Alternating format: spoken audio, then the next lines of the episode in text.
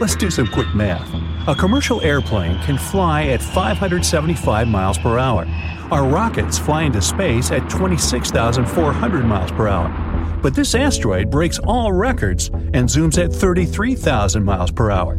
That's 43 times faster than the speed of sound. At that speed, you could cross the Atlantic Ocean in just 5 minutes.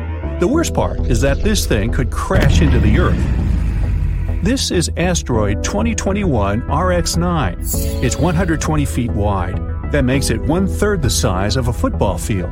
It was only recently discovered, and scientists were able to calculate its orbit. It's not round like most planets, it's an ellipse, like if you squeezed a donut a little bit. RX 9 begins its journey toward the center of the solar system, about 273 million miles from the Sun. It crosses the asteroid belt, then the orbit of Mars, and the orbit of Earth. It makes a circle around our star and then shoots back like a slingshot. The asteroid will move away from the Sun until the star's gravity forces it to begin its return journey. RX 9 makes one such round trip in two and a half Earth years. Although the orbit of this asteroid intersects with that of our planet, it's not dangerous to us. The closest it'll get to Earth is seven and a half Earth moon distances, but there are many other asteroids in space. RX 9 could collide with them and change its trajectory.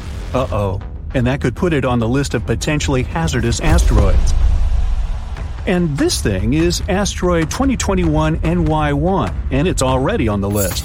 It's as big as two Statues of Liberty, and it's moving through space at 6 miles per second. So, this asteroid could take you to the moon in just 11 hours. Its orbit is also elliptical, its far point lies somewhere between the asteroid belt and Jupiter, at 3.9 Earth Sun distances. The closest point of its orbit to the Sun is right near the Earth's orbit. Asteroid NY1 has passed Earth at only 4 Earth Moon distances. It'll make a circle around the Sun and head back to its starting position. The asteroid makes a complete orbit in almost 4 Earth years. The record for the closest approach to Earth belongs to asteroid 2020 VT4. It's a rock the size of a bus, and it flew at an altitude of 230 miles above Earth. For comparison, the International Space Station orbits our planet at 250 miles. So it literally flew over our heads in the region of the South Pacific Ocean, and we didn't even know this asteroid existed. It flew over the Earth at daytime, and we couldn't see it because of the sun's light. Scientists only learned about this asteroid 15 hours later. If it had fallen on Earth, well, let's say we could have had a very bad day. Although this asteroid was small, it was moving extremely fast. That gave it a tremendous amount of energy. But we have a shield that protects us from space rocks, our atmosphere. It's full of air particles.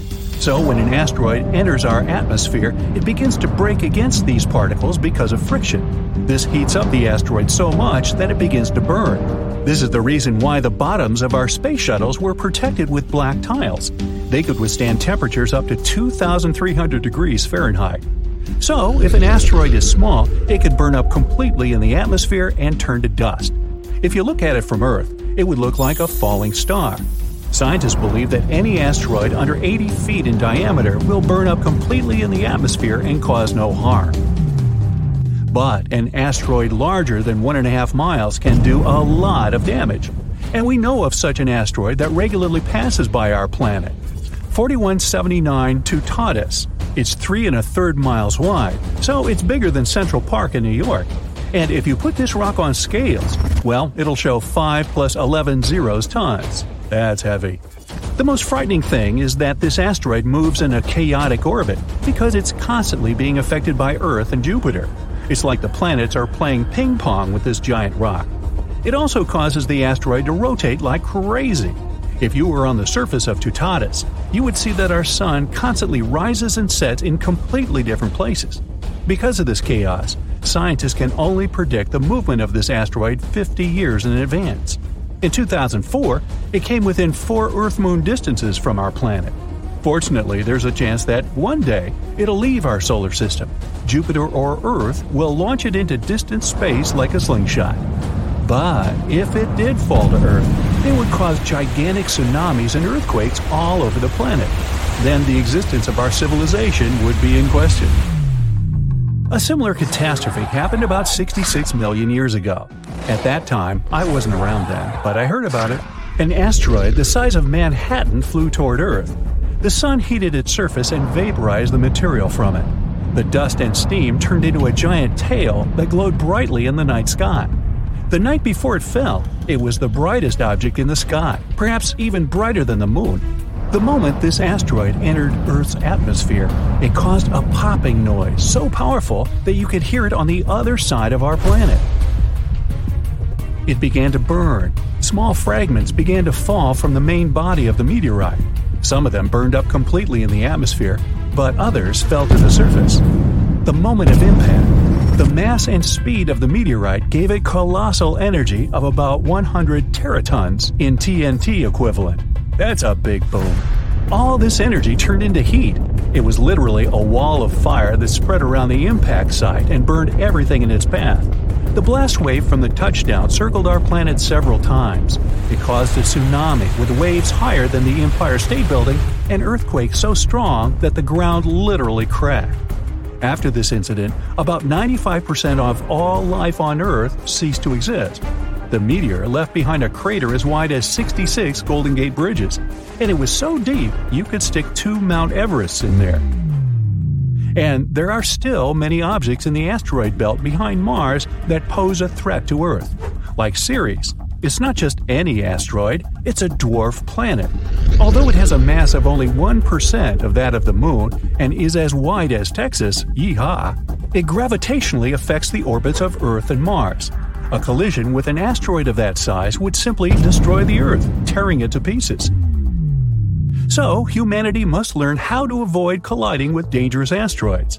Here, we have two options destroy the asteroid or make it change its trajectory and fly past Earth. Destroying a huge rock that weighs as much as an entire city is difficult, so we stick with the second option. We can send a spaceship with explosive there and then do a little boom. Only we don't have to drill a hole to plant this present inside the asteroid. The boom has to be right above the surface and pointing upwards. Then, according to the law of physics, the asteroid will shift down a little bit. Even if the asteroid moves only a few feet, on a cosmic scale, this would dramatically change its trajectory. Another option is a gravity tractor. The principle is simple any object that has mass also has gravity, even you. Yes, you have your own gravitational force. So, our plan is to send an unmanned spacecraft to the space rock. It would just have to hover over the surface of the asteroid. Then the space rock will attract the spacecraft, but the craft's engines will resist. As a result, the asteroid itself will start pulling toward the spacecraft. Voila! Earth is saved. We can also use solar power. All we have to do is build a giant space station out of thousands of magnifying lenses and send it to the sun. When we spot a dangerous asteroid, the station will focus the sun's rays on the surface of the asteroid. The ice from its surface will begin to evaporate and move upward. The reactive force will push the asteroid down. Or deliver a giant cloak of shiny material like foil to the asteroid. If you wrap the asteroid in such material, it'll reflect the sun's rays. Again, the rays are reflected one way and push the asteroid slightly the other way. This method can only work if we have a few years to spare before the asteroid arrives. Another strategy is to attach a solar sail to the asteroid. It would work like a parachute, only it won't be braking against the air, but against the sun's rays. And the simplest option? We could attach conventional rocket engines to the asteroid. Then we can not only change the trajectory of its flight, but also control it. And if a big asteroid appears on the horizon, we can use the controlled space rock as a giant ram.